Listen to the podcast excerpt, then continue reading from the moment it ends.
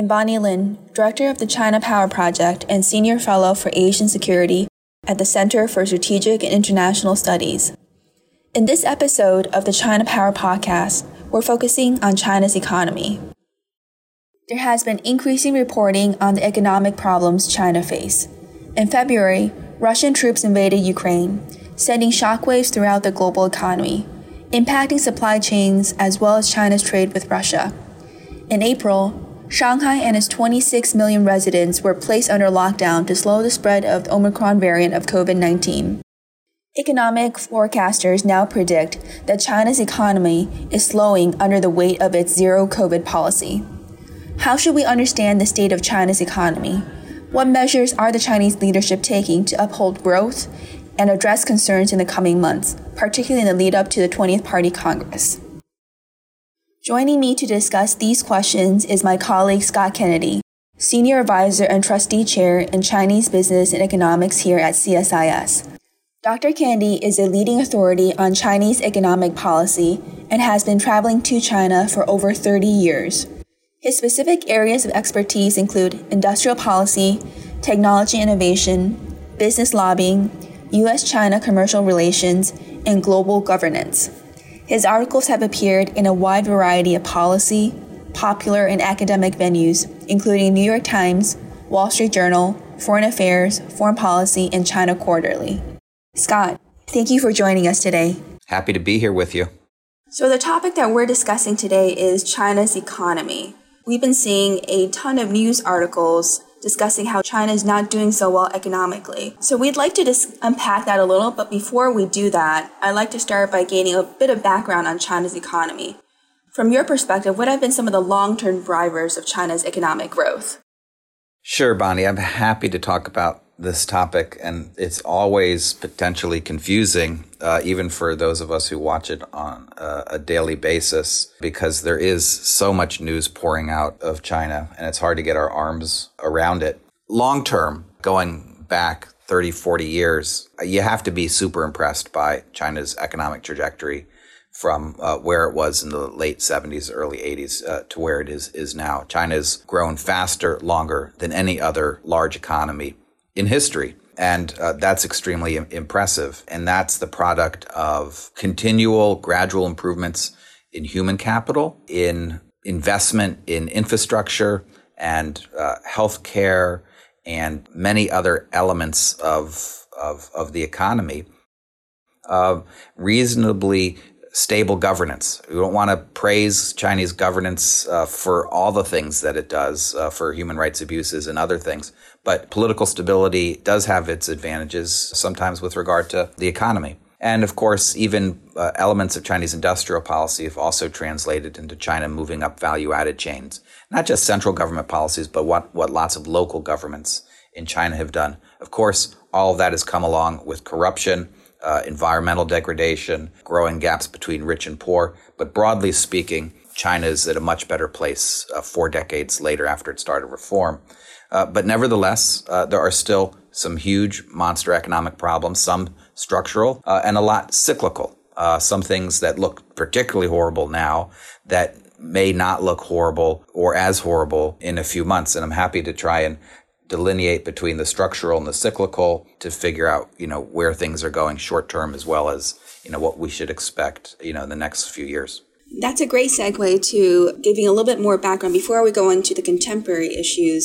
But as you look back, whether it's, you know, five years, ten years or forty years as you did, are there major structural cyclical factors that you would point to that the Chinese government has been struggling to deal with over these years?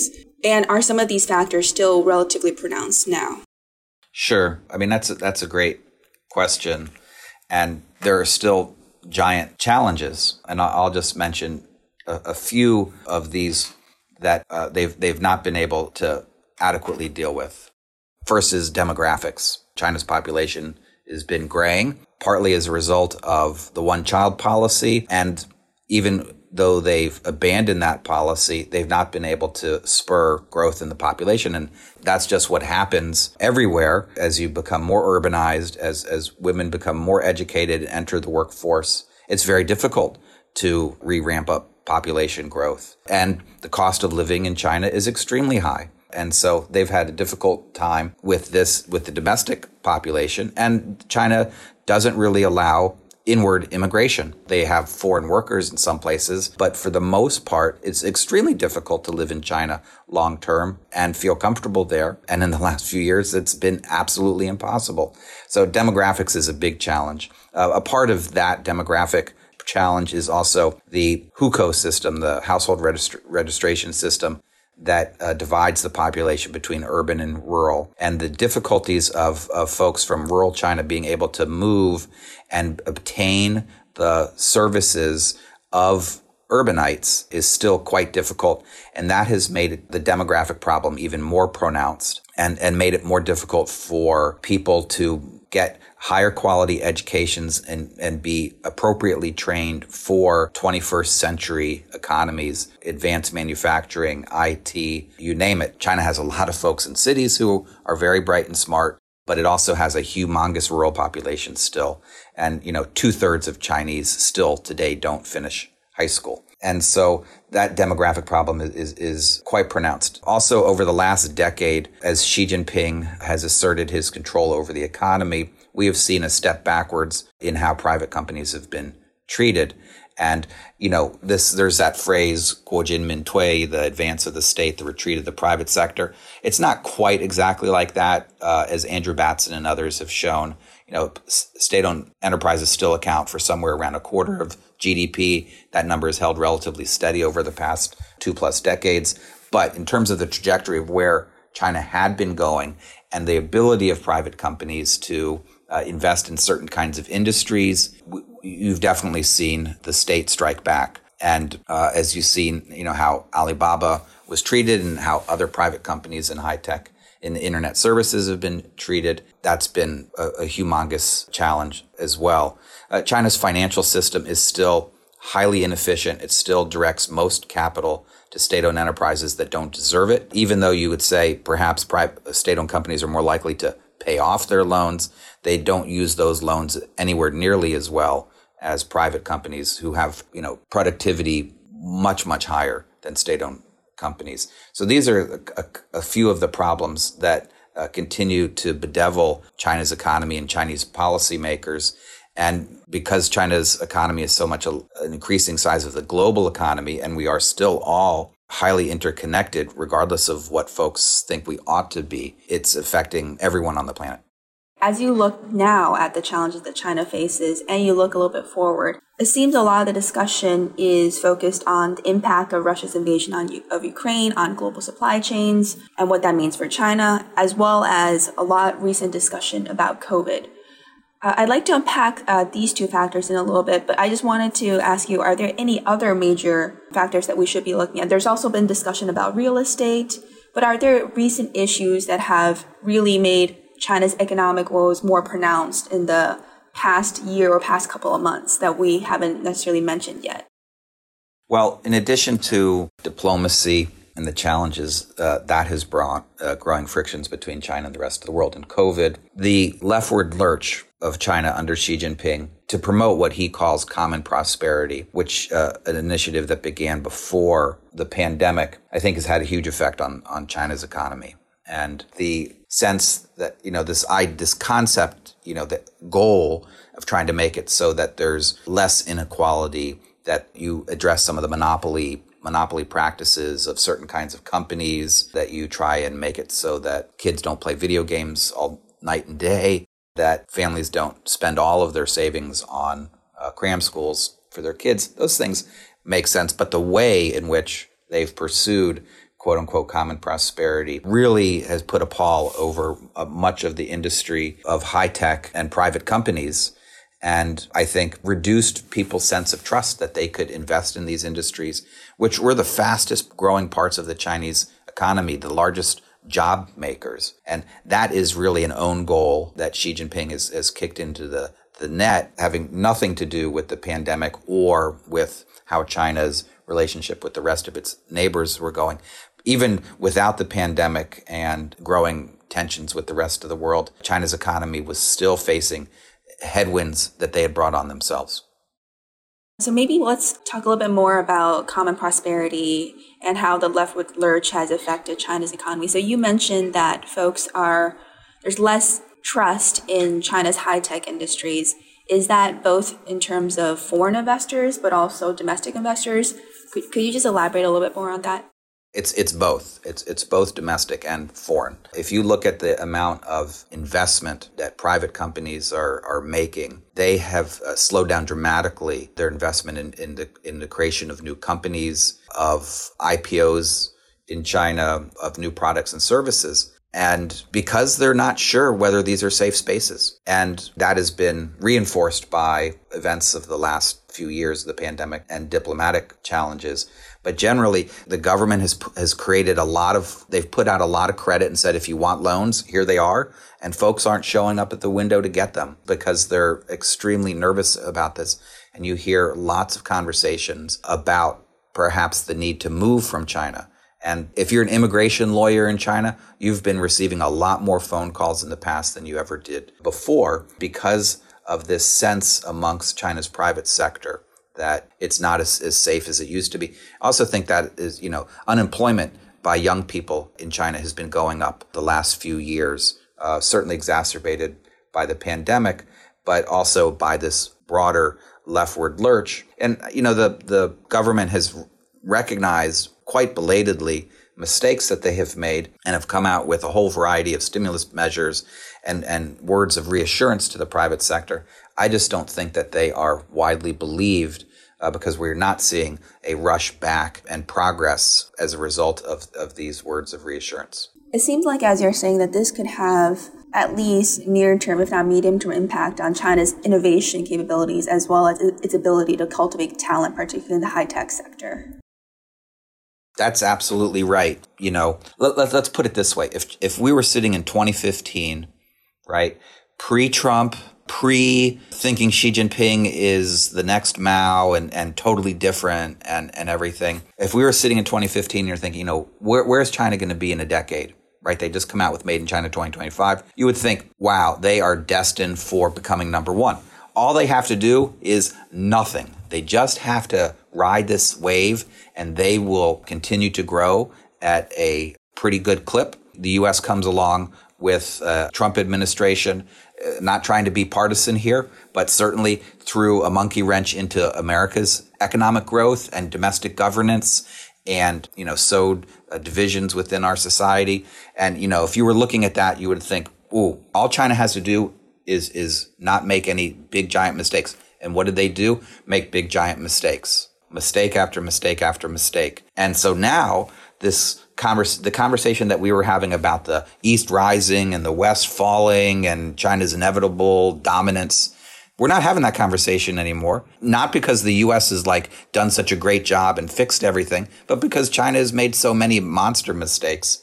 And these are, are really significant. The chances now of China catching up with the U S in terms of total G D P on a purchasing power parity framework, that's pushed well into the future. We're concerned, will China even have sustainable, significant growth over the next decade? And that tra- that also then reflects itself in, in their desires to advance in a variety of different Uh, technologies. You can't have two things in your mind exist at the same time, that China's growth slows down dramatically and they become a high-tech power. Those two things can't coexist with each other. Let me just follow up really quickly. You mentioned that projections of when China might catch up to the United States has been pushed out uh, significantly in, in, into the future. Are there new dates by which uh, China might catch up now? Yeah, I mean, this this is a game, and I don't know if we should over state the importance of this, because per capita income and productivity, uh, things which aren't measured at a gross level, are as, as important as overall size. But, you know, folks were looking at sometime between twenty twenty-five and twenty thirty of China surpassing the U S in, in, in total size. I think now we're looking at twenty thirty-five. And depending on where you think Chinese population growth goes and productivity, perhaps actually never, never actually fully catching up. Uh, because at some point, China's economy is definitely going to slow down. The question is, what will the peak be before they slow down, and where and where's the U S going? So uh, I think now it's uh, been at least pushed back several years. And there's a possibility that if China doesn't right the ship, that they will never have got to that high water mark.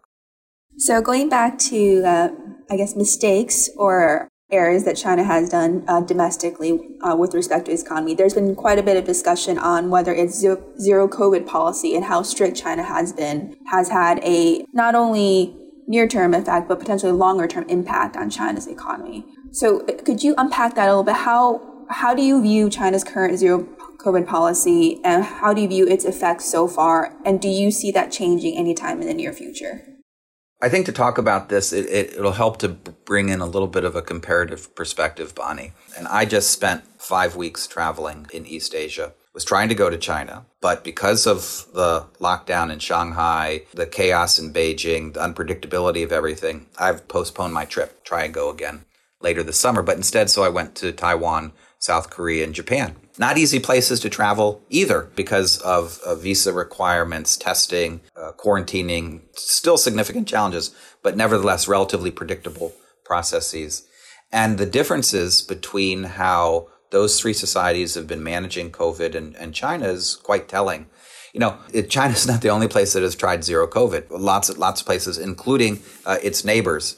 Uh, through twenty twenty-one, basically also we're trying to, through testing and isolation, quarantining, variety of limits on international travel, also trying to practice what we now call zero COVID.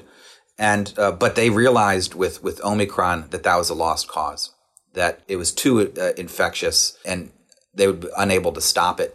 And they had achieved a high enough level of, of vaccination that they could figure out how to basically deal with a very large wave and limit the number of people who became seriously ill. And then either because of vaccination or having gotten COVID, they'd be relatively well protected. Not perfectly, because COVID keeps changing its stripes. And even if you've gotten COVID once, you can get it again or a second, third time. Uh, but if you've been vaccinated, et cetera, you're in a better position. So uh, Japan and South Korea went through that first in January and February, early March.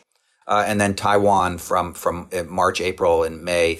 Uh, right now, the curve is starting to head down in, in Taiwan as well. It's not that they want everyone to get COVID, but they know that they have to deal with this at some point.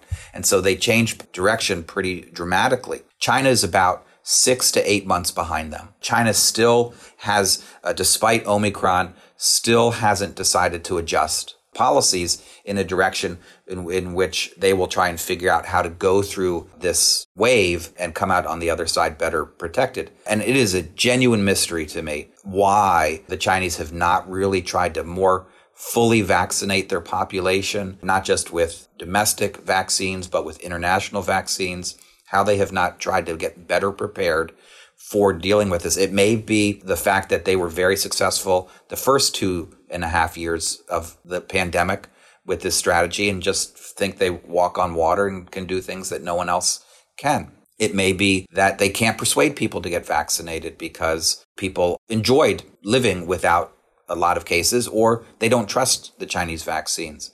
Or it could be that Xi Jinping just likes control, and more control the better, and ahead of the twentieth Party Congress, he wants to just keep it that way, and this is a good excuse. None of that still makes really all good sense to me, but whatever it is, China is doing things very differently than its neighbors and the rest of the world, and as a consequence, uh, they have had to use extremely harsh measures to try and control and contain the virus, and you know, according to official data, it looks like they have relatively succeeded, but it's hard to know whether that data is believable or not. Certainly, the numbers on mortality don't seem realistic at all, and they are not to the other side. So they are facing the possibility of repeated lockdowns going forward until they decide to change their strategy.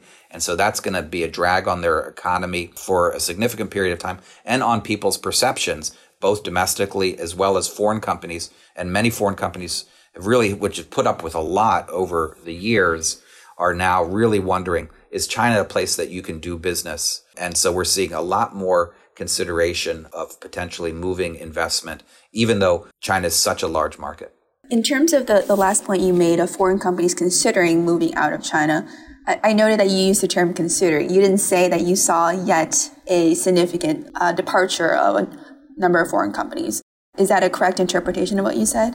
Yes, it's still, uh, for the most part, companies have not just gotten up and, and moved. Let's put it this way. Uh, as a result of the trade war and tariffs, there was some adjustment, right? Uh, companies wanted to get out of the way of the tariffs in, in either direction that the U S placed on China or China on the U S.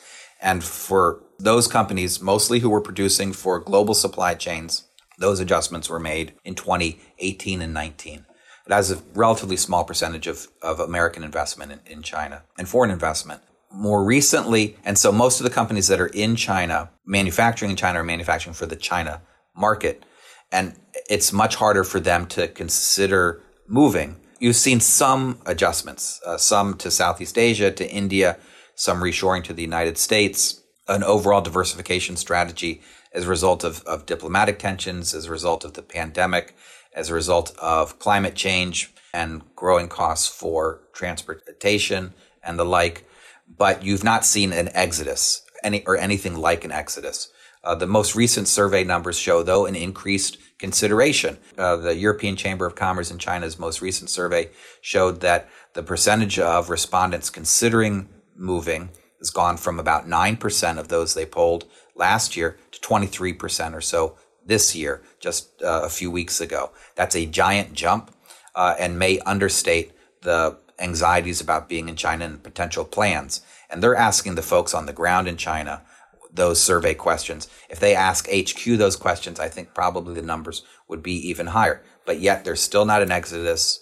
There's the, the numbers, uh, the data on direct investment in China is held relatively steady.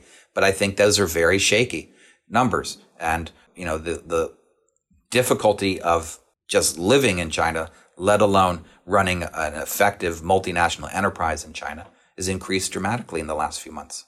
Great. So I want to touch on the third factor that we mentioned, which are these international challenges, and particularly the challenge brought about by uh, Russia's invasion of Ukraine, disruption of global supply chains, disruption of China's, or not, I wouldn't say disruption, but the impact that it has had on some of China's economic relationship with Russia. So could you unpack this a little bit? How much of this is driving the current discussion of China's economic issues? Is there a way to quantify the actual impact of the invasion on China economically? Sure. You know, I, I still think the effect of the invasion, of Russia's invasion into Ukraine and China's support for Russia's position, is, it's hard to see overall effect that's having on China's economic relationship with the rest of the world. Uh, certainly, still, the larger effect has been the trade war between the U S and China, the imposition of, of tariffs in both directions, and there's growing anxiety uh, in the U S and the West about China's trajectory, China's own reticence about the West and their feelings of being uh, ganged up against, and that the U S is trying to contain China. China's, and as a result, China's moved towards a more a, st- a strategy of self-reliance and, you know, pushing alternative norms. That is had a, a overall relatively large effect, and is pushing uh, uh, policymakers in the U S, uh, its allies and friends in Asia and in, in Europe, to take very significant steps to increase their defenses, to modify supply chains, uh, to lower dependence on China, diversify. Those are changes that are in the works, and we are going to see those carried out over the next few years. In terms of Russia, Ukraine specifically, I think that has yet to have a dramatic effect on companies' business dealings with China, in part because China has, as far as we can tell, adhered to Western sanctions on Russia. Chinese uh, business in certain areas of, with China in I C T has dropped significantly, not just in those exact, very precise areas where there are sanctions, but even more broadly, even in selling handsets to China, those numbers have dropped.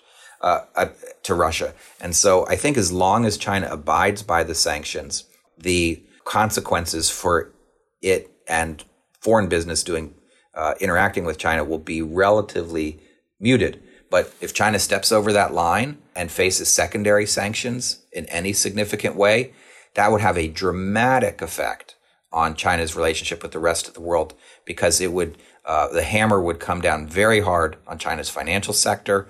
and on a whole raft of industries that would take everyone from being in a safe space to an unsafe space in the blink of an eye. Uh, that would be that would be dramatic. So for the moment, that is just a cloud hanging over China's relationship with the rest of the world. It could become a hurricane if China's behavior changes, in which case we would be going from a conversation about sort of gradual, partial decoupling, diversification to an isolation strategy. We're not there yet. I don't know if we will, but it's something that I bet you most C-suites are worrying about. On that note, in case we do face that hurricane, do you think most U S companies are prepared? You said that most C-suite executives are worried about this, but do you think most are ready to take action or, I guess, cut their losses? Absolutely not. Mike Green, our colleague here at C S I S for, for many years, who's uh, in the process of moving to work at the University of Sydney, and, and good for them and, and, and sad for us. We uh, did some crisis simulations with uh, businesses over the last several months uh, and, and interviewed companies outside of that process. And for the most part, we found that companies are ready for day one of a crisis. Are my workers safe? Are my assets safe? They are not ready for day two and onward. They are not ready to fully revise their strategies and, and fundamentally take China out of the equation, either as a place for manufacturing or as a large market or as a place for R and D, all of which are im- important to them now. You see modest steps in those directions, but they're not. And it, one can understand that. I mean, these companies grew up over the last few decades in an environment in which they thought China was going to be part of a global interdependent economy for a very long time. And in the last three years, things have changed extremely quickly. For the most part, what they've tried to do is keep their heads low, stay under the table, turn sideways to avoid fire from both Beijing and Washington, but keep going and, and hope that, uh, against hope, that uh, things don't totally fall apart. So they're not ready. Uh, for, in addition to not being ready to make these monster adjustments, they aren't doing a lot to stop this tidal wave. You know, businesses used to be major voices in the policy conversation in Washington and other capitals about the relationship and where it should go. And they have been extremely quiet, very little to say about these very thorny issues. For the most part, you know, they kind of lick their finger, stick their finger up in the air, look for where the winds are going, and think, okay, we need to be very, very careful, rather than providing leadership, because leadership is risky. So if companies want to reduce the likelihood that this hurricane comes about, then they're also going to need to step up and be much more vocal participants in our policy conversation. But then they also need to pay much more attention to the possibility of a hurricane occurring that's very long-term and making adjustments for which they are not prepared yet. So I'd like to start wrapping this up by f- uh, focusing more on, so what are the implications of all that we've discussed? Right, uh, Scott, you mentioned a number of internal problems that China faces domestically with respect to its economy.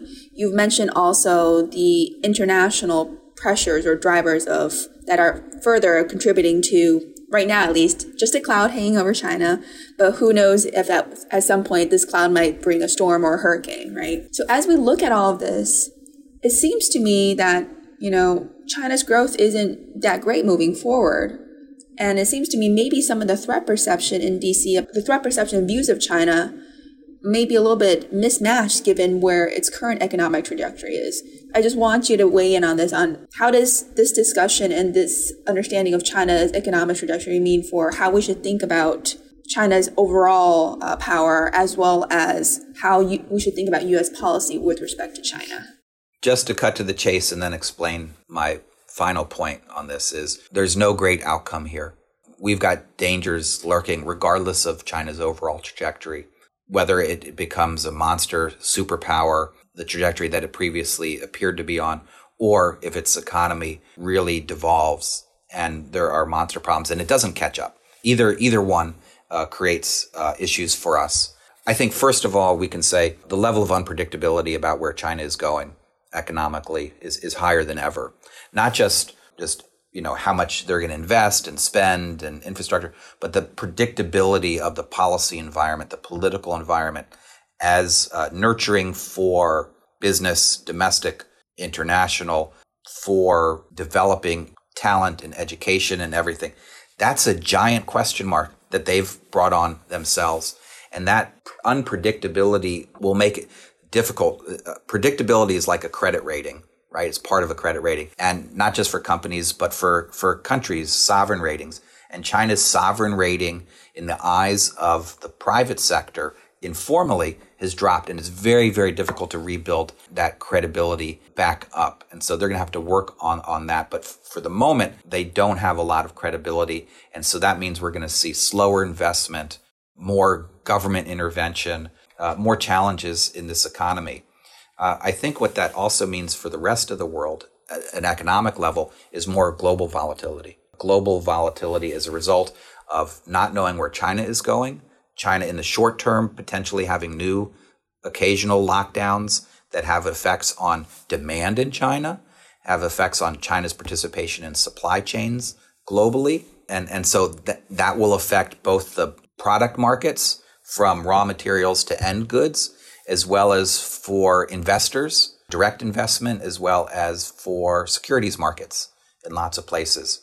And so what looks like, you know, shortages now could look like massive oversupply in a few months, and we it could go back and forth. That also means then at the same time as, as those problems occur, China's political leaders are still going to be trying to do everything they can from their perspective, uh, protect China's national interests, improve its military and defense and high-tech capabilities.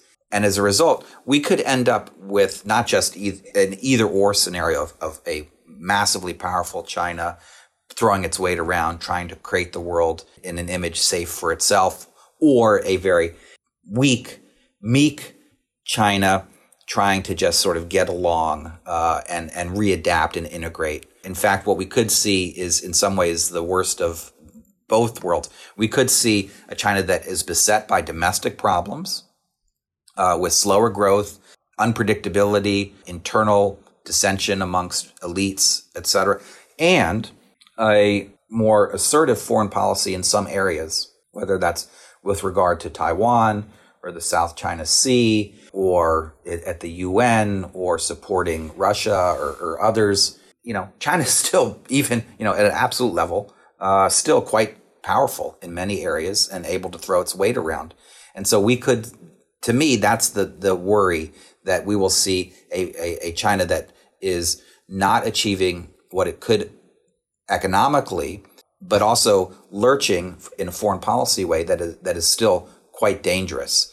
And, you know, if you're not doing well at home, your foreign policy is likely going to reflect some of that pessimism and uh, accusing the West and others of causing those domestic problems. So that could lead to even more tensions than any of the other scenarios. So to me, I, I'm worried that we may be getting the worst of, of both uh, a powerful and a weak China at the same time. And we've we've got to be prepared for what that will mean for us. Well, thank you, Scott. That's a very uh, stark note to end on, but perhaps one in which our listeners should be more aware of, as Scott mentioned.